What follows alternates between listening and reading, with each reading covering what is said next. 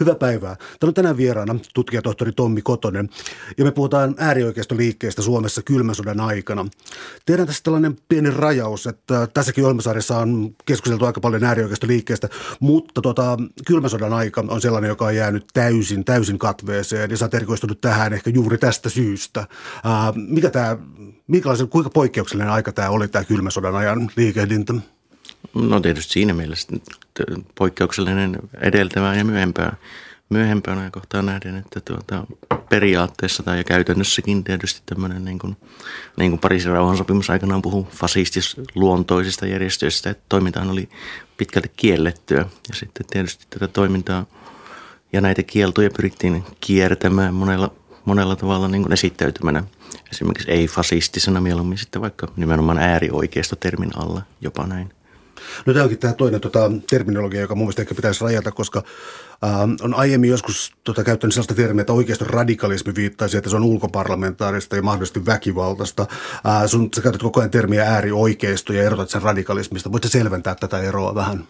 No joo, siis tietysti tämä on aina tällaista kun Suomessa eikä oikeastaan kansainvälisessä tutkimuskirjallisuudessa mitään sellaista täsmällistä määrittelyä ole ilmaisulle äärioikeisto eikä, eikä oikeastaan oikeisto radikalismikaan, mutta tässä mä nyt on niin kuin lähtenyt siitä liikkeelle, että, että tuota, mielipiteet voivat olla radikaaleja, näkemykset voivat olla radikaaleja, mutta se, että ne olisi äärimmäisiä, niin tietysti sitten liikutaan sen tyyppisessä toiminnassa, mikä on esimerkiksi niin kuin, tavoitteet tai muuta on niin kuin sen tyyppisiä, että ne on vallitseva yhteiskuntajärjestystä selvästi sitä vastaan ja niiden tavoitteiden saavuttaminen käytännössä vaatisi jonkunnäköisiä vallankumouksellisia muutoksiakin niin kuin järjestelmään. Tämä on tämä oikeistoradikalismi ja äärioikeistoerottelu oikeastaan sitä on no osittain se mulla, mulla pohjaa kyllä siihen saksalaiseen keskusteluun, mitä mä oon seurannut, että siellä, siellä on tehty ihan virallisellakin tasolla, tasolla näiden välillä tämän tyyppinen erottelu, mutta se on jossain määrin mielekäs niin kuin hakea sitä rajapintaa, että mikä on äärimmäistä sitten loppujen lopuksi. No jos me mietitään sitten Suomen äh, tuota, kylmän sodan aikaista liikehdintää ja ehkä niin kuin nykyistäkin liikehdintää, niin mikä olisi hedelmällinen tapa etsiä sille juuria? Onko se 1930-luvun radikalismi vai pitäisikö mennä jonnekin 1800-luvun lopun juutalaisvastaisuuteen ja tällaisiin juttuihin? Mikä olisi sun mielestä niin kuin hedelmällinen tapa ikään kuin lähteä tulkitsemaan nykytilannetta? No tietysti niin kuin juuria on monennäköisiä, että varmasti siellä on, siis osa porukoista tietysti katsoo niin kuin 30-luvulle – siellä on ideologisia esikuvia 30-luvulta useillakin ryhmillä ja retoriikka saattaa ainakin muistuttaa sitä, että mitä vaikka IKL aikana harjoitti, mutta tietysti jos nykyisiä liikehdintöjä verrataan kylmän sodan aikaan, niin tietysti oleellinen muutos on se, että, että kylmän sodan ajan liikehdintä nyt oli antikommunismia ensisijaisesti nimenomaan. Että se muutos, mikä tapahtui sitten niin 80-luvun, 80-luvun puolivälistä oikeastaan eteenpäin ja myös äärioikeista liikkeessä on tietysti se, että painopisteet alkoi hiljalleen muuttua siihen pakolaiskysymykseen jo 80-luvun lopullakin oikeastaan, koska kommunismi tietysti alkoi menettää Suomessa niin kuin vetovoimaansa ja ylipäätäänkin muuallakin. Ja toinen, mikä nyt aikanaan oli keskeistä liikkeellä, oli kekkosvastaisuus, joka nyt tietysti monella tapaa kytkeytyi tietysti tähän antikommunismiinkin sitten. Että, mutta Koiviston valinta muutti itse asiassa aika paljonkin jo näkemyksiä. Että. Napataan sitä Koivisto tässä, koska se jakoi myös ikään kuin äärioikeistossa mielipiteitä siitä, että tässä on niin kuin sosiaalidemokraattinen presidentti tulossa, mutta äh, monille ilo uutinen. Niin, aikanaan tietysti osa porukkaa saattoi nähdä, että Koivisto oli sen tyyppinen, voisiko nyt sanoa suoraselkäinen persona, persona heille, että tuota, erotuksena siitä, miten Kekkonen toimi, niin hän ei, hän ei heidän näkemyksensä mukaan sitten niinkään välttämättä alistunut siihen, että mitä, mitä neuvostoliittolaiset haluavat tai ainakaan ei sotkenut sitä ulottuvuutta sisäpolitiikkaan, että sisäpolitiikka normalisoitui, kun taas sitten niin sanotun Kekkoslovakian aikana, niin kuin äärioikeista muun muassa sitä aikanaan kuvaili, niin tietysti Kekkosen persona hallitsi koko poliittista kenttää. Että se on mielenkiintoinen. Mä teen, anteeksi tällaisen ajallisen hypyn tässä näin, mutta tämä Kekkosen figuuri, kun tullaan myöhemmin vaikka Pekka Siitoinen ja hänen seura, seuransa, niin ää, keskustelu käytiin koko ajan ilmeisesti Kekkosen kautta. Kekkoselle lähetettiin kirjeitä, että saako näin tehdä ja sori siitä räjäytyksestä ja niin eteenpäin. Olisi tämä keskustelu todellakin presidentti Kekkosen kanssa koko ajan niin näin aktiivista? No siis keskustelu oli pääsääntöisesti aika yksipuolisesti kyllä, että tuota, se, mitä mä oon aikanaan Kekkosen arkistoa tutkinut, mun ymmärtääkseni kovinkaan moni ei, jos lainkaan. Hänellä on itse asiassa tosiaan lukuisia kirjeitä ja muuta vetoomuksia on lähetetty Kekkoselle, mutta kyllä ne varmaan viimeistään sihteerille niin kuin pysähtyi sitten. Että se, mitä, mitä sitten Kekkonen oli itse tietoinen siitä, että mitä Pekka Siitoin teki, niin tuli lähinnä sisäministerin kautta ja Supon kautta osittain sitten. Että kyllä hänelle raportteja toimitettiin ja joskus näitä, näitä Siitoin kekkosvastaisia lentolehtisiä ynnä muita, niin kuin kyllä – tietoinen hän oli ilmiöstä, mutta että suoraa yhteyttä niille ei tiettävästi koskaan ollut. Täällä on tänään siis vieraana tutkijatohtori Tommi Kotonen. Me puhutaan liikkeestä Suomessa kylmän sodan aikana. Siirrytään sitten suoraan kunnolla kylmään sotaan, eli Pariisin rauhansopimus ja sen aiheuttamat velvoitteet Suomelle ja fasistisille liittoutumille tai seuroille. Eli kuinka tiukka tämä oli tämä Pariisin rauhansopimuksen pykälä, joka, joka kielsi tällaisen kaikenlaisen fasistisen toiminnan. Oliko se hyvin spesifi vai oliko se äärimmäisen väliä niin, että, koska joskus tuntuu siltä, että fasistiseksi liikkeeksi on sanottu ihan milloin mitäkin. Mikä tämä tulkinta oli silloin? No siis kun tietysti näiden ensisijaisesti se oli tietysti Suomen hallituksen tehtävä oikeastaan laittaa nämä velvoitteet toimeen, täyttää ne velvoitteet ja se oli sitten taas taas sitten liittoutuneet saattavat katsoa, että täytetäänkö nämä velvoitteet ja muuta. Niin tulkinta oli hyvin tiukka kyllä silloin välittömästi niin kuin rauhansopimuksen jälkeen, että sen nojalla, nojallahan kiellettiin suuri määrä niin kuin aivan, aivan siis niin kuin metsästysseuroja ja ilmailuyhdistyksiä ja muita, koska ne saattuvat, no, saattavat rikkoa sotilaallisia pykäliä, mutta sitten jois, joissakin tapauksissa epäiltiin fasistisesta toiminnasta kokoomusnuoria siihen aikaan ja muuta, että sitäkin yritettiin kieltää aikanaan. Mutta sitten, sitten mitä niin kuin 50-luvulle tultaessa jo niin kuin voi sanoa, että saatto satunnaisesti nähdä melko niin kuin, avoimiakin, jopa fasistisia tai tämän tyyppisiä kannanottoja, mutta eihän niihin välttämättä puututtu, ellei ne nyt sitten sanotaan siinä vaiheessa, niihin voitiin puuttua, kun ne alkaa aiheuttaa ulkopoliittista haittaa, eli ne muuttuvat niin näkyviksi, että joku muukin saattoi kiinnittää niihin huomiota kuin ihan, ihan lähipiiri tai muu. Olisi tässä kuitenkin sellaista jatkuvuutta sitten sotien yli, että se tilanne, nämä vaaran vuodet tuossa välissä, ja oli siis monilla ihmisillä oli jatkuva pelko siitä, että, että Suomi valloitetaan, niin se on ajan kysymys, on asekätkentää ja muuta tällaista siellä taustalla. Voiko tätä 50-luvun liikehdintää katsoa sen valossa, että oli edelleen aktiivinen pelko siitä, että Suomi valloitetaan? No joo, siis osalla porukkaa oli tietysti, niin kuin, että, että jonkunnäköinen niin kuin yleinen vapautuminenhan tietysti, tai käänne niin kuin suhtautumissa ehkä, ehkä näihin pahimpiin pelkoihin tapahtui silloin, kun Stalin kuoli 50-luvun alussa ja viimeistään sitten, kun Rutschev nousi valtaan 50-luvun puolivälissä, että siitähän on ihan yleisestikin puhuttu tämmöisestä suojasään aikakaudesta ja siinä vaiheessa sitten alettiin perustaa oikeastaan uudestaan monia järjestöjä, mitkä oli aikanaan kielletty, ei välttämättä samalla nimellä, mutta – esimerkiksi entiset SS-aseveljet niin kuin järjestäytyivät siinä vaiheessa uudelleen ja kaiken tämän tyyppistä niin kuin toimintaa, toimintaa alkoi ilmetä, että ää, siinä aikaisemmin tietysti niin kuin ehkä se ehkä se selkeämmin nimenomaan ihan, ihan siinä 40-luvun lopulla ja 50-luvun alussa saattoi olla nimenomaan just tämmöinen akuuttikin miehityksen pelko vielä niin kuin taustalla, mutta ehkä se palautui enemmän sitten niihin, niihin vanhempiin uomiinsa sitten niin kuin yleisenä, yleisempänä antikommunismina, yleisenä kekkosvastaisuutena vaan. No entä sellainen asia sitten, että kuinka näitä ääriliikkeitä tutkittiin ja tarkkailtiin? Oli siis ollut etsivä keskuspoliisista, oli punainen valpo ja sitten, tota, ja sitten siirryttiin ikään kuin no, valtiolliseen valkoiseen valpoon. Ää, minkälaisia nämä on niin kuin hurjan suuret muutokset, mitä tässä tapahtui? Millä tavalla ne vaikutti siihen, millä tavalla radikaalin tai anteeksi äärioikeistolaisia liikkeitä tutkittiin tai tarkkailtiin?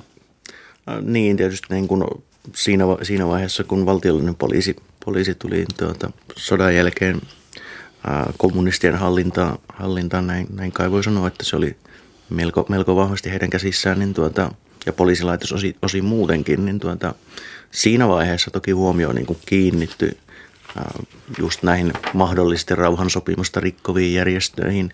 Myös kiinnitettiin huomiota niihin toimijoihin, jotka olivat aikanaan toimineet – eri järjestöissä jahdattiin yhtä jos toistakin, niin kuin, niin kuin mä kirjassakin kuvaan, että siellä oli kaiken näköisiä tämmöisiä melko pieniä ja sanotaan näin jälkikäteen arvioituna suht, osin, osin suhteellisen harmittomiakin nuorisoporukoita, mitä sitten jahdattiin ja isoilla otsikoilla jopa.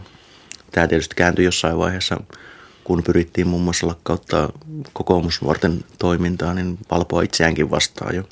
Tästä seurauksena punainen Valpo sitten loppujen lopuksi lakkautettiinkin ja perustettiin suojelupoliisi, oliko se nyt 49 alusta vai miten se oli? No tota, tämä itse asiassa ällistytti mua tämä näin tota äärioikeisten liikkeiden valtava määrä tuossa 50-luvulla, mutta tota, palaan vielä tuohon, mitä sä äsken sanoit, eli siis tota, nuorten ihmisten hupi, koska siis ää, järjestöjen nimet, vaikka onkin aika monotonisia, milloin on niin kuin sosialistinen kansallistyöväen, mitä ikinä on, nämä varjoi täällä vähän jollakin tavalla, tai sitten joku akateemisen Karjala-seuran perintö siinä, niin, niin tota, onko vähättelyä sanoa, että ne oli tällaisia niin kuin, ää, nuorten poikien porukan pilailua, joka riistäytyi käsistä. Onko se hirttävä vähättelyä vai onko se oikeastaan niin kuin aika perusteltukin näkemys? No osassa tapauksia on tietysti, niin kuin, että, että näissä usein, useinhan kävi niin kuin nimenomaan niin, jos nämä oli erityisesti, niin kuin voi sanoa 4-50-luvun, vielä vähän 60-luvullekin oli melko, melko yleinen ilmiö just tämmöiset, että paikallinen poikaporukka syystä tai toisesta ehkä lukien – liikaa, en tiedä oliko siihen aikaan korkeaa jännitystä, mutta vastaavia lehtiä ja saattoivat perustaa sitten erinäköisiä pääkallolegioona ja muita vastaavia, niin kyllähän näistä osa oli just semmoista, että se saattoi sitten kestää sen niin kuin vuoden pari, kun se poikaporukka oli kasassa. Osa oli sitten pidempää jatkuvuutta, mutta semmoiset oikeastaan, mitä nyt ehkä pikkasen jo vakavammin voi alkaa suhtautua niin kuin näihin, että vanhempi polvi alkoi tulla mukaan esille mennään 50-luvun sinne puolivälin jälkeen oikeastaan, että niin sanottu vanha kaartikin alkoi uudestaan aktivoitua ja tämän tyyppistä toimintaa alkoi ilmetä. Toki tietysti se, että nuorisoporukoillakin saattoi olla aseita ja aseita ja siellä ainakin jossain määrin vakavasti suunniteltiin erinäköisiä terroritekoja. Niitä tehtiinkin jopa lehti, lehtin tuota, kommunistien lehtipainoja vastaavia niin kuin niitä vastaan – iskettiin erinäköisin pommein ja muiden vastaavin. Että kyllä siellä ihan vakavaakin toimintaa oli taustalla. No miten sitten tämä vanha kaarti? Ää, mä yritän kytkeä tätä noihin tota, nuorisoporukoihin sitä, että niillä taisi olla, tai siis monella oli sellainen tausta, että perheet olivat tosi, no, aika usein pappissukua ja siis niin kuin erä, eräänlaista tällaista, tota, miten nyt sanoisin, hyvin konservatiivista ja isänmaallista porukkaa. Niin toi, oliko tämä nyt niin ovi silleen, että vanha kaarti tuli sieltä uudestaan mukaan? Oliko se ikäpolvikysymys tai ikälu, ikäpolvikysymys vai oliko nämä erilaiset ilmiöt sillä tavalla, että oli niin kuin nuorten porukka ja sitten vanha kaarti, joka tuli niin kuin oikeasti samana ja uudestaan? Mä luulen että, luulen, että siinä on kyllä paljolti ollut sitä, että ne on ollut vähän niin kuin, näitä, mitä jo, joitakin vanhan kaartin toimijoita, mitä tässäkin kuvaan, niin on ollut esimerkiksi kotiarestissa ja muuta, että on ollut aika suoriinkin toimenpiteiden kohteena niin kuin, 40-luvun lopulla, että tuota, enemmänkin siinä on ollut sitä ilmiötä, että hän on ollut niin kuin suojasään alkamiseen asti niin sanotusti niskakyyrys, että julkista toimintaa ei ole välttämättä haluttu aloittaa. Joissakin tapauksissa näkee sen, että näkee sen, että kun tutkii kirjeenvaihtoa ja muuta, että tuota, ei ne mielipiteet sieltä miksikään ollut muuttunut, mutta julkisesti sitä ei missään nimessä haluttu esittää. Että muutamissa, muutamissa näissä nuorisoporukoissa on sen tyyppistä taustaa, että siellä on, siellä on entisten tunnettujenkin kansallissosialistien jälkipolvea kyllä mukana. Mutta se ei, en, en sellaista suoraa linkkiä enää niin kuin siinä, että No, mitä sitten nuo rangaistukset ja oikeudenkäynnit? Eli tuota, ää, pikkurikkeistä ei kamalasti, kamalasti rangaistu, mutta tämä uhka otettiin, otettiinko se tarpeeksi tosissaan? Ja sitten, jos oli tällaisia niin jopa henkeä uhkaavia attitaattiyrityksiä, niin kuinka kovia rangaistuksia niistä annettiin? Kyllähän siellä niin kuin ihan vankeustuomioita tuli ja, ja kohtuullisen pitkiäkin kyllä ja myöskin niin, että saattoi olla, että että siellä ei pelkästään yksittäinen tekijä, vaan saattoi lähteä koko järjestön johto sitten myöskin telkien taakse. Että kyllä niihin siihen aikaan, siinä on varmaan osittain, osittain niin kuin vielä 40-luvun lopulla ja 50-luvun alussakin nimenomaan tätä ulkopoliittistakin ulottuvuutta, että, että voitaisiin ihmetellä, jos niistä annettaisiin kovin maltillisia rangaistuksia. Ja toki tietysti myös jälleen näin, että nämä esiinty isänmaallisin tunnuksin ja järjestöt, niin – saattoi olla, että kansa ei pitänyt näitä niin merkittävinä, että siinä pidettiin sitten jonkun näköisenä ajojahtina osittain näitä toimia kuitenkin. No otetaan esiin on oma lukunsa sun kirjassa suomenruotsalaisesta äärioikeistosta ja tuota, tietystä jatkuvuudesta, mikä siellä esiintyi. Oli, kuinka laajasta liikehdinnästä oli puhe ja oliko se, oliko se ikään kuin piilossa enemmän ja tuota, ikään kuin eristyksissä suomenkielisestä äärioikeista liikehdinnästä? No joo, siis kyllä se hämmästyttävän paljon oli eristyksissä. Että enemmänkin kysymys oli siitä, että, siitä, että oli sanotaan näin, niin kuin, voisiko se nyt puhua jo ystäväpiiristä, kaveripiiristä, tuttavapiiristä, niin kuin missä, missä näitä mielipiteitä jaettiin. Vanhat verkostot, mitkä oli näillä toimijoilla Ruotsiin päin ja muuta, niin niitä osittain pidettiin oikeastaan jatkuvasti yllä tai aktivoitiinkin uudestaan, mutta sellaista, että se olisi niin kuin Suomessa harttomasti julkisesti näkynyt, niin ei oikeastaan, että olivat kovin varovaisia vanhoja miehiä jo siinä vaiheessa. Joissakin tapauksissa saattoi käydä niin, että esimerkiksi vuorineuvos Herlitzin tapauksessa, joka oli siis Arabian johtajana, johtajana aikanaan, kunnes sitten siirtyi syrjään sotien jälkeen siitä hommasta, niin hänen kirjoituksia levitettiin Ruotsissa ja niistä jätti itse asiassa Ruotsissa jopa tuomioitakin, oikeustuomioita sitten hänen kirjoituksestaan Suomessa. En tiedä edes miten laajalle, laajalle hän edes niitä levitti, mutta, mutta tuota, en muista, että minkäännäköisiä seuraamuksia täällä olisi tullut aikanaan siitä. No Ruotsi on jatkuvasti tässä ei siellä ikään kuin, äh, miten sanoisi, äärioikeisten henkireikänä sitten pois ahtaasta Suomesta, jos näin tällaista ilmaisua voi käyttää. Mutta tota, äh, toinen aspekti Saksa. Eli oliko, tota, oliko tällaista ikään kuin vastarinta liikehdintää suoraan Saksan kanssa?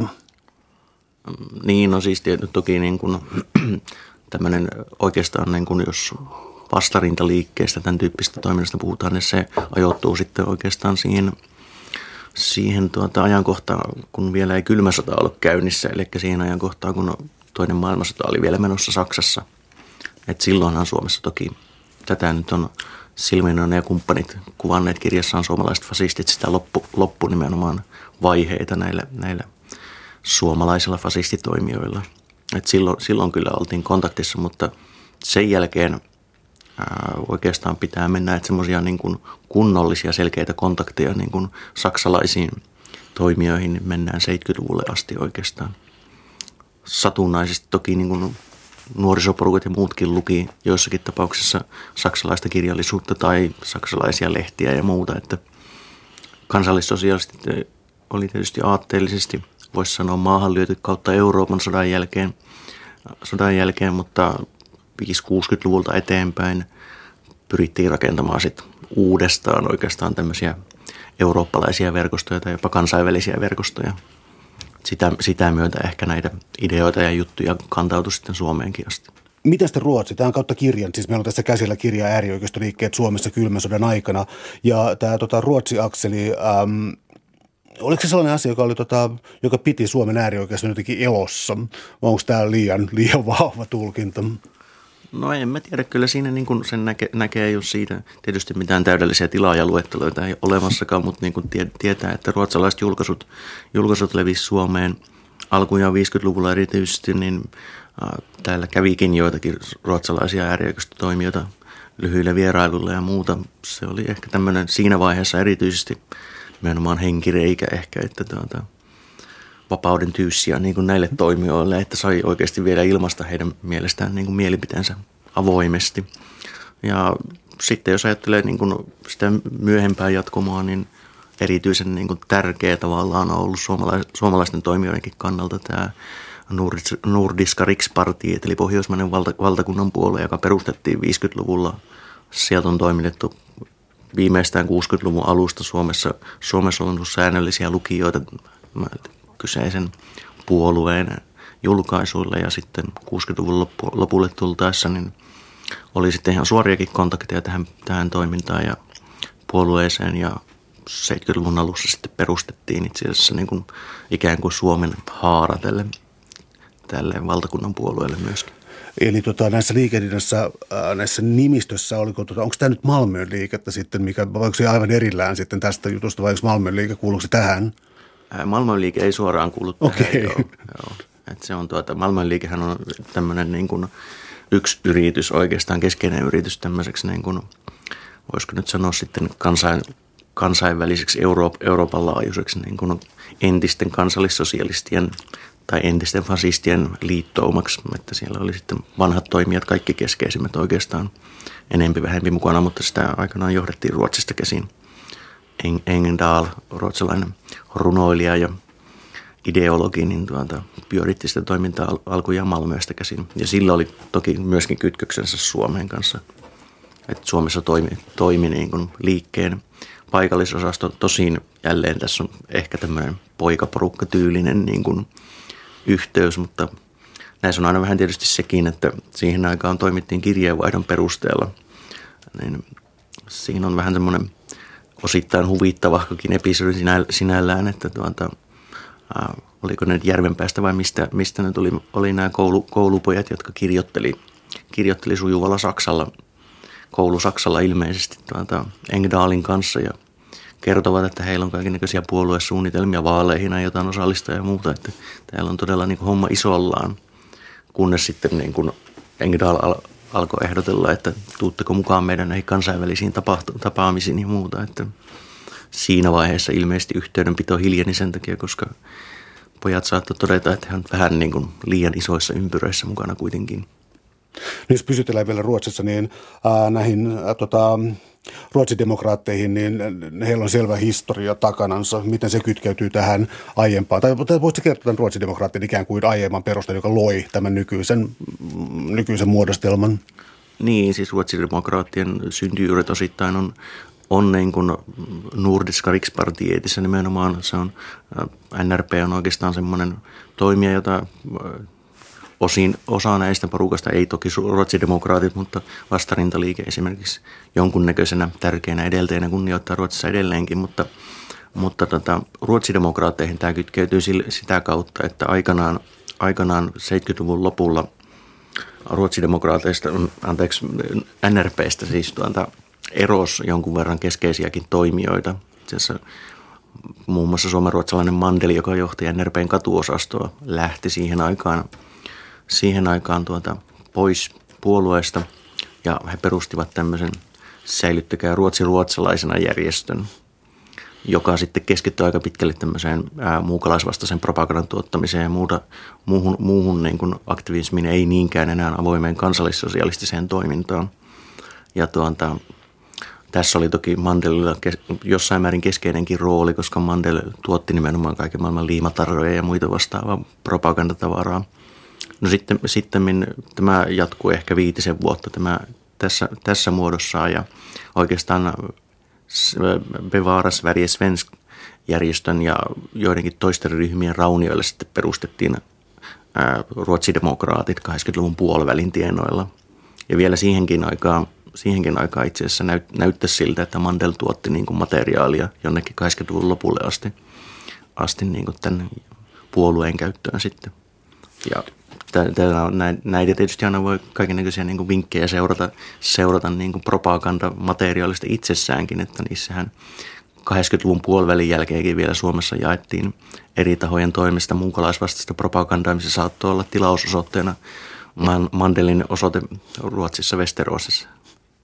Täällä on tänään siis vieraana tutkija tohtori Tommi Kotonen. Me puhutaan äärioikeistoliikkeestä Suomessa kylmän sodan aikana tämä julkisuus, mikä sitten Suomessa saatiin, äm, sitä myös ilmeisesti tavoiteltiin. Mä viittaan tässä siihen, että sun kirjassa on, äh, kirjassa viitataan ainakin hymylehden ja hetkinen hymylehden ja apulehden, apulehden niin, jotka siis tekivät tällaisia kuin laajoja tutkivan journalismin raportteja tästä äärioikeiston tilasta ja siis sehän herätti suurta innostusta niin, kuin, niin normaali lukijakunnassa kuin sitten äärioikeiston kuulumissa, jotka sai sitten niin kuin huomattavaakin ää, näkyvyyttä itselleen kuinka, äh, ja tämä noteerattiin ainakin Ruotsissa saakka, että, tämä on niin kuin mainio vaikuttamistapa. Äh, kertoisitte tästä niin kuin tutkivan journalismin haarasta, joka sitten äärioikeistoa toi esiin? Niin, siis kyllähän se oli ihan, jos, jossain määrin ehkä, ehkä aluksi huomattiin, että niitä sattumalta lehdet rupesi, huomattiin, että lehdet kirjoitti, niistä olivat kiinnostuneita niitä, mistä lienee olivatkaan törmänneet esimerkiksi tämmöisiin Hitleriä ihannoiviin, ihannoiviin tuota lentolehtisiin tai muuta. Ja jossain vaiheessa todettiin, että hän on erittäin mainio tosiaan niin kuin kanava välittää sitä sanomaa.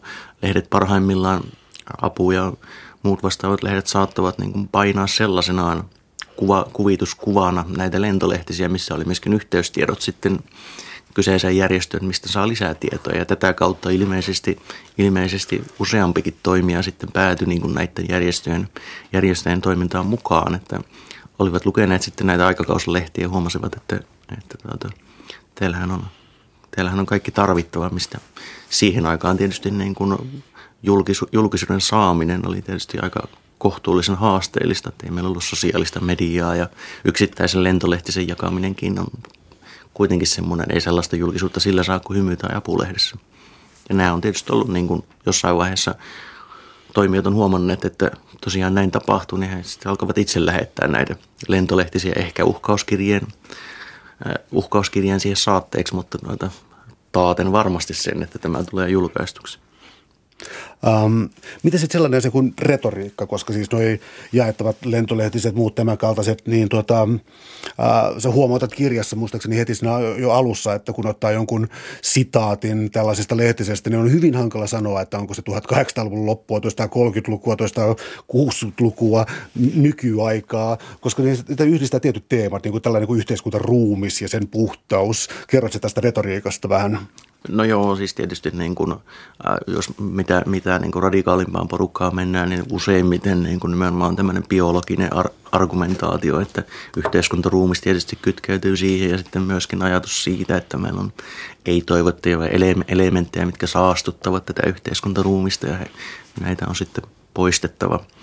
Toki tietysti niin kuin on semmoista, semmoista retoriikkaa, mikä nyt ehkä liikkuu vähemmän niin kuin – raflaavasti niin kuin ihan biolo- biologisella tasolla, mutta että enemmänkin sitten mennään joissakin tapauksissa tänne 1800-luvun kansallishenkeen ja snellmanilaisiin ajatuksiin. Mielenkiintoista huomata sinällään, että Teo Snellmanin pojanpoika erityisesti halusi aikanaan myöskin tehdä niin kuin isoisästään Suomen ensimmäistä kansallissosialistia, että kovasti argumentoi sen puolesta. Mutta siis joo, joo siis kyllähän suuri osa niin retoriikkaa on, on ei voi sanoa, että siinä mitään erikoisia niin uusia innovaatioita monessakaan tapauksessa ollut, että 70-luvullakin vielä Suomessa julkaistiin niin tämmöisiä, voisi sanoa niin kallon mittaustason tason niin kuin lentolehtisiä. Että tuota, ihmisen kehitysvaiheita esiteltiin sitten ja eri rotujen kehitysvaiheet, ne ovat jääneet tuonne tasolle ja näin poispäin. Että tämmöistäkin materiaalia levitettiin 70-luvulla. No palataan 70-luvusta pari vuotta taaksepäin, vuoteen 1968, vasemmistoradikalismin tunnettu vuosi ää, niin Suomessa, mutta siis ennen kaikkea ehkä Pariisissa ja siellä samoin siis Saksassa oli aika hurjaa liikehdintää.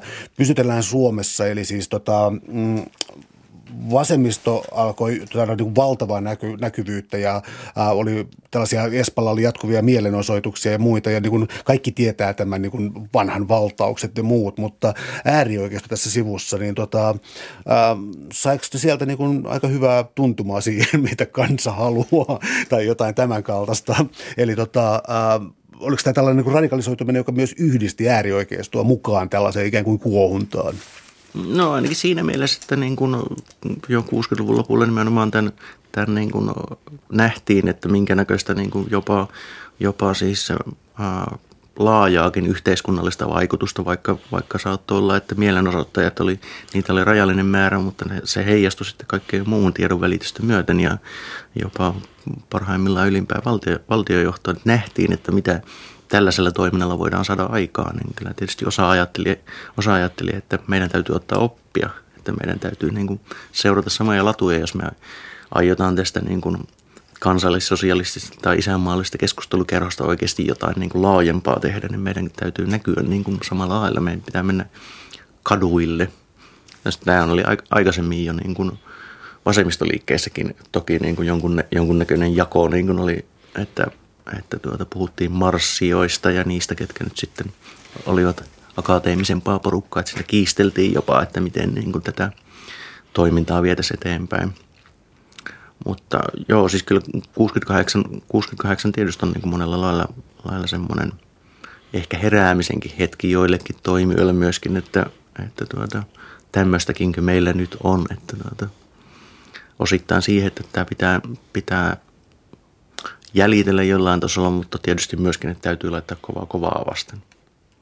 No miten sitten tämä tota, ikään kuin katutaso, katuosasto, sä mainitsit tuossa jo aikaisemmin tuota, ää, Ruotsin puolelta siis tämän katu, katuosaston, mutta Äh, oliko kyseessä niin kuin Soldiers of Woodin tyyppinen liikehdintä, katupartio tai jotakin, jotakin ton kaltaista, vai oliko, oliko ne niin kuin riidan haastajia vai, vai niin kuin millä tavalla tämä äh, raggariporukka, mitä Ruotsissakin oli, siis millä tavalla, äh, millä tavalla tämä katuosasto toimi? No siis Suomessa, Suomessa oikeastaan semmoinen niin aktiivisempi katutoiminta jäi kuitenkin aika vähäiseksi Ruotsiin verrattuna. Tällaista, tällaista varsinaista katuosastoa ei koskaan, koskaan niin kuin Nordiska Rikspartiet esimerkiksi perustanut. 60-luvun lopulla nimenomaan se keskittyi vastamielenosoituksiin, että heilettiin kananmunia, heideltiin soihtuja. Joku oli ilmeisesti jemmannut johonkin dynamiittipötkönkin ajatuksena, että käyttäisi sitä mielenosoituksessa. Tämä onneksi ei käyttämättä, mutta tämän tyyppistä enemmänkin nimenomaan vastareaktiotyyppistä toimintaa. Sitten myöhemmin oikeastaan, kun mennään 70-luvulle, niin, 70-luvulle, niin ensimmäisenä oikeastaan siitoin aloitti sitten 70-luvun puolivälin jälkeen semmoiset, että nyt mennään niin kuin ihan, ihan ominen nokkineen niin kuin tuonne marssimaan kaduille natsitunnuksien kanssa tai muuten. Että tuota, se katu, katutoiminta siinä mielessä niin kuin jäi kohtuullisen laimeeksi kyllä. Että kyllä sitä yritettiin toki jonkunnäköistä 60-luvun lopulla jo. Äh, tästä tulee sellaisia mielenkiintoisia rajakysymyksiä. Mä mietin, miten mä tämän formuloisin, mutta en väitä määritteleväni kansallissosialismia, mutta sanotaan nyt kuitenkin, että siis tällaisessa äärioikeistolaisessa ajattelussa on tietysti niin kuin, ää, kaksi asiaa, siis ää, kommunismin, sosialismin vastaisuus ja sitten juutalaisvastaisuus, joka tota, kansainvälinen keinottelu, pankkimaailma, finanssimaailma, kulttuuri tämä ja siis tota, tämä ikään kuin toinen tämä niin kuin finanssispekulaatio, juutalainen, tällainen hahmo siis näissä vainoharhaisissa tarinoissa, niin tämä sitten asetti kummallisia rajaviivoja esimerkiksi siinä, että kun vuonna 1968 oli sekä äärivasemmisto että, että äärioikeistoa liikkeellä, niin äh, viholliset saattoi pysyä samana tai vaihtoa. Mä tarkoitan, että suhde USAhan oli hyvin kummallinen, suhde Vietnamin sotaan jakoi tällä tavalla. Ja siis se oli niin kuin, äh, ehkä mä tiivistän sitä, niin kuin, että, että pysyykö tässä sellainen niin kansallissosialismin tietty elementti, että, ää, että myös amerikkalainen massakulttuuri oli hapatusta jotenkin molempien porukoiden mielestä. Että tämä oli tämä kolmas tie, kuuluisa kolmas tie. No joo, tietysti osalla, osalla porukkaa tämä ei välttämättä juontunut edes kansallissosialismista, vaan ihan tämmöisestä voisi sanoa traditionaalisesta konservatiivisuus, konservatiivisesta ajattelusta nimenomaan, että massakulttuuri ylipäätään, ylipäätään on niin kuin tuhoisaa, turmelee Suomen nuorison. Tästä puhuttiin tietysti jo vanhemmankin palven piirissä 60-luvun alusta lähtien hyvinkin paljon, mutta joo, tietysti tämä on aina se vähän semmoinen niin kuin asetelmien hakemista, että osalle porukkaa tosiaan niin kuin, ää, ne, ketkä olivat ehkä niin kuin ideologisesti kaikkein niin kuin vakaumuksellisimpia kansallissosialisteja, niin heille tietysti oli itsestään selvää, että juutalainen on joka tapauksessa kaiken takana, että saattaa hetkittäin olla jopa niin, että Neuvostoliitto on parempi ystävä, koska ne, aikanaan Stalin heidän näkemyksensä mukaan ainakin ryhtyi juutalaisvainoihin, että Neuvostoliitossa saatetaan jopa ymmärtää nämä asiat paremmin kuin Yhdysvalloissa, mutta se tosiaan riippuu vähän ideologisesta katsantokannasta ja toki tietysti sitten myöskin tämmöisestä sen hetkisestä poliittisesta asetelmasta. Nämä ei, nämä ei välttämättä, niin kuin, niin kuin kirjastakin nyt käy, käy varmaan kohtuullisen hyvin ilmi, että Suomessa ei järin paljon ollut sellaisia, sellaisia niin kuin voisi sanoa aatteen teoreetikkoja tai muuta, niin kuin, että jotka, jotka kovinkaan niin kuin laajoja esityksiä, esityksiä tekivät siitä, että mitä tämä ideologia loppujen lopuksi pitää sisällä, että se saattoi tulla vähän niin kuin spontaanina reaktionakin niin kuin siihen, että, siihen, että tuota, miten nyt just tällä hetkellä pitäisikään toimia. Että ehkä ideologisia kehityksiä, jos tämmöisiä pisimmälle vietyjä niin kuin pohdintoja varmaan löytyy tuolta suomenruotsalaisten puolelta sitten. No siinä on kuitenkin sellainen seikka, että tietyt historialliset väärennykset on elänyt niin uskomattoman kauan. Eli siis äh, hetkinen, sekoitanko, mutta Benjamin Franklinin nimiin on oltu laitettu yksi Kyllä. tällainen Amerikka-todistus ja sitten on tämä, onko se Sionin, Sionin viisaiden pöytäkirja, mikä tämä siis tällaiset tekstit, jotka elää nykyäänkin. Mm. Voitko kertoa vähän näistä kyseenalaista, sanoisiko vaihtoehtoisesta historian tulkinnasta. Niin, on tietysti siis tämä on Sionin viisaiden pöytäkirjat on viime vuosisadan alussa, 1900-luvun alussa, alussa aikanaan niin kuin laadittu, laadittu ilmeisesti olikohan se nyt alkujaan Ranskan salaisen poliisin toimesta vai mikä sinne nyt olikaan, mutta siis kytkeytyi ilmeisesti silloiseen juutalaistilanteeseen ja siellä joku on aikanaan saanut päähänsä sitten, että nämä visiot siitä, mitä on jo jonkun aikaa oli pyöritelty siinä juutalaisten maailmanvallasta, että nämä nyt täytyy paljastaa, jos ei muuta paljast, maailmanvaltapyrkimyksiä paljastamiseksi muuta nyt sitten on, niin tehdään tämmöinen pöytäkirja ja tätä on sitten enempi vähempi aitona pyöritelty niin kuin vuosien mittaan. Sitten on oikeastaan Franklinin liitetty, liitetyt väärennökset luultavasti liittyy osittain, osittain tota Yhdysvaltain 50-luvun rotuerottelupolitiikkaan plus sitten myöskin silloiseen niin kuin jonkunnäköiseen kansallissosiaaliseen liikkeeseen Yhdysvalloissa. että siellä tuotettiin yhtä jos toistakin, toistakin tämmöistä mielenkiintoista ja raflaavaa aineistoa, mitkä saattaa tosiaan pyöriä edelleenkin, edelleenkin niin kuin käytössä. Näitä on paljon, paljon muitakin semmoisia, että erinäköisiä, erinäköisiä niin kuin hyvinkin, hyvinkin niin kuin osuvan kuulosia tai muut, näinhän se täytyy ollakin. Erityisesti sellaiselle, joka on jo muutenkin sitä mieltä, niin huomaa, että Aa, tässähän tämä paljastuu, tämä salaliitto, suuri salaliitto meitä kansallismielisiä tai nationalistia vastaan, mutta, mutta tuota, tätä on tosiaan niin kuin tuotettu erityisesti 50-luvulta eteenpäin Yhdysvalloista lähtien hyvinkin paljon. Täällä on tänään siis vieraana tutkija tohtori Tommi Kotonen. Me puhutaan äärioikeistoliikkeestä Suomessa kylmän sodan aikana. Tullaan tästä vuodesta 68 eteenpäin ja tota, kuinka merkittäviä liikkeitä oli siis? Näitä aiempia liikkeitä oli leimannut siis, tota, siis tietty vakavuus tekojen suhteen, mutta ehkä pien, niin kuin pieni tällainen kuppikuntaisuus. Mutta sitten niin kuin uusi IQL, Suomen isänmaalliset nuoret, kuinka, kuinka isoja liikkeitä sitten niin kuin loppujen lopuksi äärioikeistolla oli? Kuinka paljon ne kykeni mobilisoimaan ihmisiä? No varmaan itse asiassa, itse asiassa näistä kylmän sodan ajan liikkeistä, jos ihan puhtaasti niin kuin, äh, puhutaan siitä, että miten paljon sai väkeä liikkeelle, niin itse asiassa Lahdessa aikanaan perustettu isänmallinen yhtenäisyysseurahan oli tämmöinen, että mikä ehkä, ehkä niin kuin tyyliltään ja toimintamuodoltaan muistuttaa pikemminkin Suomen sisua kuin jotain näitä radikaalimpia järjestöjä, niin tuota, he, heillähän oli itse asiassa itse asiassa tapahtumia Helsingissäkin, joihin saatiin useita satoja kuulijoita paikalle ja muuta, että voi sanoa sanoi, että heillä oli paikallisosasta ympäri, ympäri Suomea ja jäsenmäärätkin liikkuu ilmeisesti parhaimmillaan jopa useissa sadoissa, että sitä voi pitää jonkunnäköisenä jopa menestyksekkäänä liikkeenä, mutta, mutta tuota, sitten kun tullaan näihin 70-luvun oikeastaan niin kuin toimijoihin, nämä on, näistä on tietysti niin kuin nimenomaan, että kun jos puhutaan näistä radikaaleimmasta siivestä, niin pääsääntöisestikään niillä ei, ei ole ehkä sellaista vetovoimaa nykyäänkään, että ne satamäärin välttämättä jäseniä tai tukijoita keräis, keräisivät taakseen, että puhutaan enemmänkin niin kuin Sininkin kohdalla todennäköisesti tarkkaan pitää jäsenrekisteriä olemassakaan, mutta muutamista kymmenistä lähinnä kuitenkin. Sellaisia niin kuin luulisin, että mitä nyt on jossain suojelupoliisin arkistossa nähnyt niin kuin sinin, sinin jäsenistöä esimerkiksi äh, nimettynä tai jollain lailla siihen kontakti, kontaktissa olevia, olevia henkilöitä. Kaikkihan ne eivät tietysti tiedä, tienneetkään varmaan siihen aikaan, eivätkä kauhean aktiivisesti seuran, seuranneetkaan sitä hommaa, mutta että siellä saattaa olla joku muutama kymmenen tosiaan nimettynä ainakin henkilönä.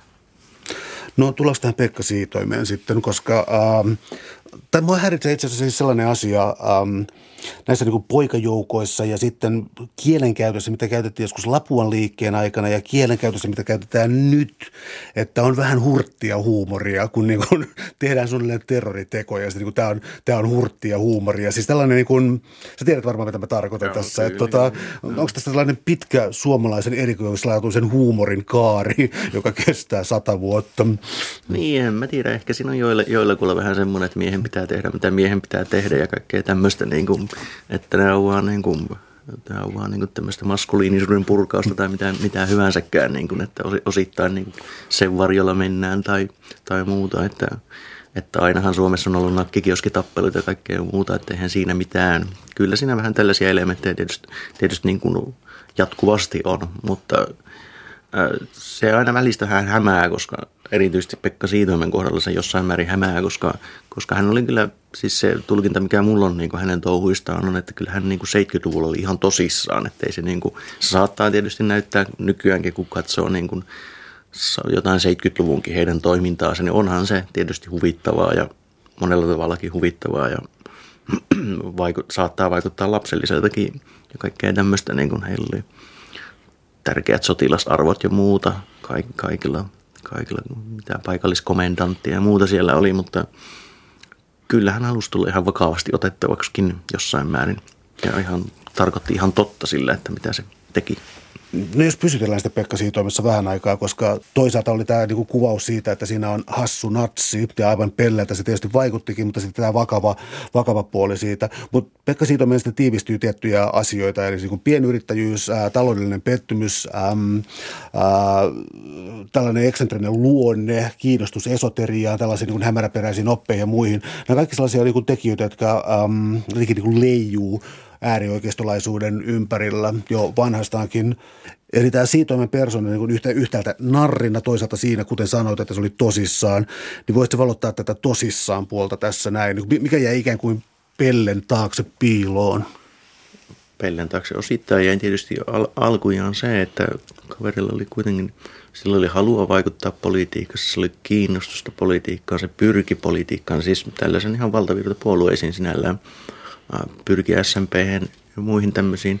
Siellä oli totta kai niin kuin henkilökohtaisen elämään liittyviä pettymyksiä, erityisesti taloudellisia pienyrittäjän asema, asema ja muuta. Hän kirjoitti ihan suht niin kuin, voisi sanoa, en mä, en mä nyt osaa sitä arvioida, että mikä on, en ole niin tarkkaa tunne niin kuin 70-luvun sisäpolitiikkaa, mutta mun, mun käsittääkseni ainakin ihan pätevän kuulosia niin kuin artikkeleita muun muassa siitä, että miten Suomen verotusjärjestelmää pitäisi uudistaa ja tämän tyyppistä, että kyllähän niin kuin ihan vakavasti suhtautui politiikkaan. Jossain vaiheessa hän sai sitten pakit oikeastaan kaikilta järjestöiltä osittain johtuen siitä, että myös tämä hänen hengentieteen harjoittamisensa sitten on, tuli samaa myötä julkisuuteen ja häntä ei sen puolesta ehkä otettu ihan niin tosissaan kuin hän olisi itse halunnut tulla otetuksi. Mutta sitten niin kuin paljolti tämä kytke, kiteytyy oikeastaan hänellä ei ehkä, ehkä välittömästi edes niin kuin sellaisena selkeänä antikommunisminakaan, vaan pikemminkin kekkosvastaisuutena ja ehkä, ehkä tota eliitin vastaisuutena ja tämän, tämän tyyppisenä, niin kuin, että häntä on kohdeltu väärin. Ja se, että hän asemoi sitten itsensä 70-luvun puolivälistä eteenpäin, eteenpäin niin kuin kansallissosialistiksi. No siinä oli osittain, osittain ruotsalaistakin vaikutusta takana, että jotka hänelle kertoivat tarkemmin, niin kuin, että mitä tämä nyt tämä idea pitää sisällään, mutta että hän ajatteli kyllä, että niin kuin tämmöisen näyttävän protestoinnin kautta sitten oikeasti saataisiin jotain aikaankin. No mutta sitten tuli tietty piste, joka ää, antoi kyllä julkisuutta, mutta Urho Kekkosta myöten sitten oli niin kuin, että okei nyt on puututtava asiaan. Eli kerroisi tämän, pitääkö nyt sitä sanoa surkuhupaisaksi vai en mä keksi edes mitään kunnon adjektiivia. Niin kertoisi tämän niin kuin tragikoomisen lopun tälle Pekka Siitoimen liikkeelle. Niin, siis siinä, siinä vaiheessa oikeastaan vielä, vielä kun Siitoin jollain tapaa yritti niin kuin olla vakavasti otettava valtakunnan johtaja siinä vaiheessa tietysti, niin tuota, hän, hänen joukkonsa sitten, sitten heidän järjestöön lähdettiin niin kuin kieltämään tai siitä puhuttiin paljon, että heidän järjestönsä tullaan kieltämään. Vaatimuksia esitettiin julkisuudessa hyvinkin runsaasti. Myös sisäministerille esitettiin vaatimuksia. Lehdet kirjoitti 76-77 vähän jokaisesta heidän tempauksestaan. He olivat jopa televisiossa, mikä nyt ehkä oli jo jonkunnäköinen saavutus siihen aikaan heille, heille tuota esittelemässä toimintaa. Ja no sitä, sitä mukaan sitten, kun huomio heihin kohdistui, heille myös kierrokset lisääntyivät he alkoivat itse, itse sitten puhua, niin kuin, että nyt ryhdytään terroritoimintaan, että mikään muu ei enää auta tässä, että nämä kaikki on niin kuin systeemi on mätä ja meitä vastaan, että meidän pitää näyttää näille kommareille kaapin paikka. No sitten, sitten tosiaan osa hänen järjestösen jäsenistä ryhtyivät tämän tyyppisiin toimiin. Siellä oli kirjepommia ja tuhopolttoa ja muuta. Järjestö kiellettiin 77 tai 78 itse asiassa taisi virallisesti astua sitten voimaan sen kieltopäätösoikeuden kautta. Siitä tietysti seurasi semmoinen, että koska siitä on joutui yllyttäjänä tuhopoltosta useaksi vuodeksi vankilaan, vankilaan niin järjestö oli pitkälti pyöri siitoimen persoonan ympärille, joka ei taas pystynyt sitä johtamaan, niin oikeastaan niin kuin se jäi sitten sellaiseksi melko harrastelijamaiseksi sen jälkeen se toiminta. Ja siitoin puolestaan hänellä oli sitten henkilökohtaisessa elämässään monenkin näköistä tragediaa ja tietysti linnatuomiot ei varmaan sitä sitäkään parantanut, niin oli taloudellisessa ahdingossa ja ehkä vähän muutenkin henkisestikin hyvin ahtaalla, niin sitten siirtyi siihen, mistä hänet ehkä paremmin tunnetaan, että 80-luvun alkupuolella hän sitten keitti kiljua ja möi sitä, möi sitä ja joutui siitä, siitä toki linnaa myöskin sitten ja tämän tyyppisenä sitten ehkä, ehkä niin kuin kiljoa keittelevänä hassuna natsina hänet sitten tunnettiin. Erityisesti, erityisesti myöskin niin, että osittain hänen elantonsa oli siitä edespäin melko lailla täysin riippuvainen siitä, että hänellä on jonkunnäköinen rekvisiitan tai natsi, natsiroinan niin kuin myynti, myyntikanava, niin hän sitten keskittyy myymään näitä ja keittelemään kiljoa ja, kiljoa ja tuota, mielellään esiintyi julkisuudessa ja mielellään häntä aikaa jo ilmeisesti haastateltiinkin, koska se toi tietysti jonkunnäköistä mainosta hänen myyntitoiminnalle ja muullekin. Mun käsitys, käsitys on, että hän ei oikeastaan itse sitä kovinkaan niin kuin enää vakavasti ottanut niin kuin 80-luvun myötäkään enää sitä touhua, että, että enemmänkin niin kuin siellä tuli esiin sitten puhdas showmies siitain. Toki myöskin alkoholiongelmat oli jo siinä vaiheessa aikamoisia. Että. Mutta että toimintahan jatkuu toki 2000-luvun alkuun asti jopa.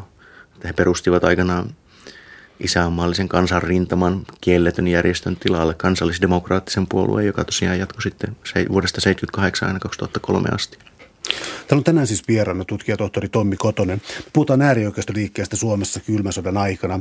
Yksi mielenkiintoinen jännite on siis se, että hirveän usein tällaisissa niin äärioikeistolaisissa liikkeissä ja yleensäkin oikeastaan ääriliikkeissä on politiikan vastaisuus. Me tarkoitan siis parlamentarismia ja tota, poliittisia puolueita ja niin kuin etsitään jonkinlaista suoraa, kan, niin kuin suoraa kansandemokratiaa, mitä se nyt ikinä onkaan, mutta siis niin kuin, äh, epäluottamus niitä kohtaan. Mutta mutta sitten tota äärioikeisto Suomessa, niin ähm, sinne tultiin myös, kun yritettiin tulla niin puoluekoneiston kautta, siis yleensä nuorisojärjestöjen kautta, niin kuin kokoomuksen kautta, perustuslaillisten kautta ja niin eteenpäin. Eli mikä tämä oli tämä niin kuin virallisten ää, puolueiden kontakti tällaisiin ää, radikaalijärjestöihin tai, tai äärijärjestöihin?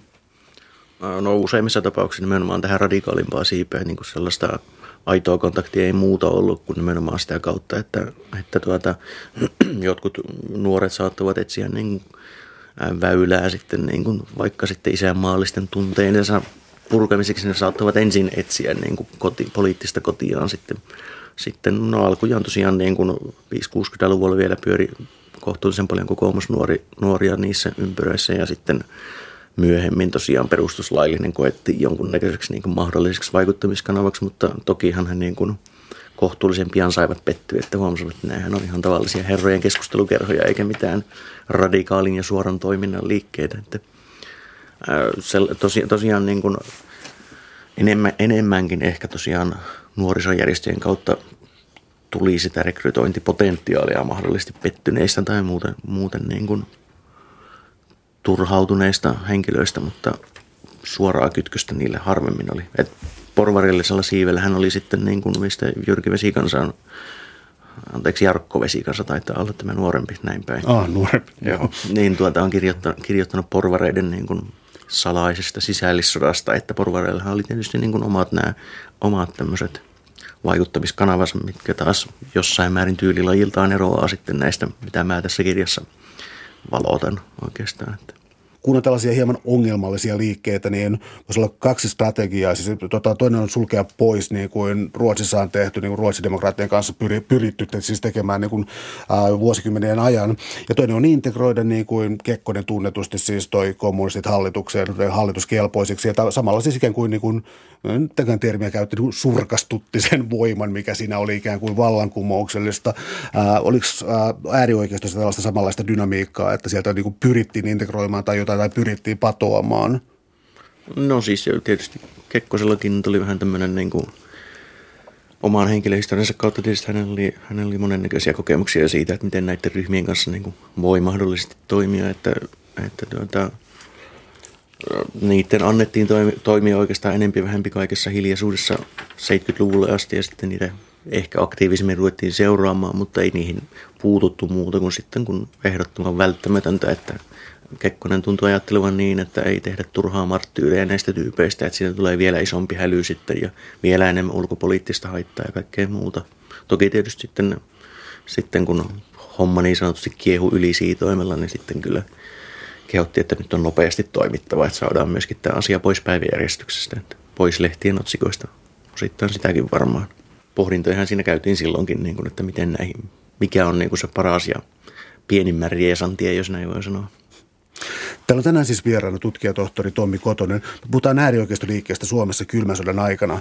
No kylmän sodan aikana on loogisesti tulla 1980-luvulle, joka sitten tota, tuntui olevana jonkinlainen veden jakaja tässä, koska mikäli mä tulkitsen oikein tuota sun kirjaa, niin siis siellä 80-luvulla ikään kuin tuntui loppuvan tiettyjä, siis jonkinlaista niin kuin tuntui loppuvan jokin äärioikeiston vetovoima, mutta syntyä jotain uutta sitten. Että mä, mun on vähän hankala hahmottaa, niin kuin toisaalta niin kuin skinejä, mutta ne yhdistää jotenkin niin kuin, äh, niin kuin melkein muotiin, tai siis niin kuin tämän kaltaiseen kulttuurioireetaan. Oli, oli skinejä, mutta sitten syntyi niin kuin näiden nykyisten ääriliikkeiden muotoja selkeästi 80-luvulla. Oliko se tämä viholliskuvan muutos vai mitä siinä tapahtui? No joo, siis toki, toki tietysti niin kuin varmaan yksittäinen suuri tekijä oli, että jos 70-lukua niin kuin Suomessa luonnehtii joku tämmöinen, niin kuin, voisiko nyt sanoa niin kuin kommunismi hyvinkin näyttävä esilläolo ja hyvinkin radikaalien ryhmienkin esilläolo taistolaisuuden muodossa esimerkiksi, niin sen vetovoima alkoi hiipua ja viimeistään sinne 80-luvun puoliväliin tullessa niin kuin huomattiin kyllä se, että viholliskuva, mitä tässä on ylläpidetty vuosikymmeniä, että ei tällä, tähän niin kuin kannata enää kauheasti ruutia haaskata. Että tuota, no sitten tietysti Suomessa jon, jon, jonkinnäköinen pakolaiskeskustelu oikeastaan alkoi siinä 80-luvun puolivälin jälkeen, erityisesti liittyen siihen, että miten Suomessa otetaan vietnamilaisia vastaan ja muuta tämmöistä, että venepakolaisten kohtelu ja muuta, niin siitä ehkä sitten semmoinen äärioikeistoryhmätkin alkoi poimia aika, en tiedä voiko sitä sanoa luontevasti, mutta kuitenkin niin kuin tämmöisen uuden näköisen niin kuin targetin toiminnalle. Se on ehkä 80-luvun, niin kuin voisi sanoa, liikehdinnän kannalta yksittäis, yksittäisenä varmaan tärkein tekijä on nimenomaan tämä, että nyt ensimmäistä kertaa oikeastaan niin kuin syntyi selkeä kytkös johonkin nuorisokulttuuriin, että jos 60-luvun liikkeelle nuorisokulttuuri oli itse asiassa pikemminkin jotain kammoksuttavaa ja tämmöistä rapa, hyvä, ettei yhteiskuntaa tuhoavaa ja rapauttavaa niin toimintaa, niin 80-luvulla suunta tavallaan kääntyi, että huomattiin, että skinheadeillähän on, saattaa olla niin kuin mielenkiintoista rekrytointipotentiaalia siinä porukassa. Suuret kiitokset keskustelusta, Tommi Kotonen. Oli ilo. Kiitoksia.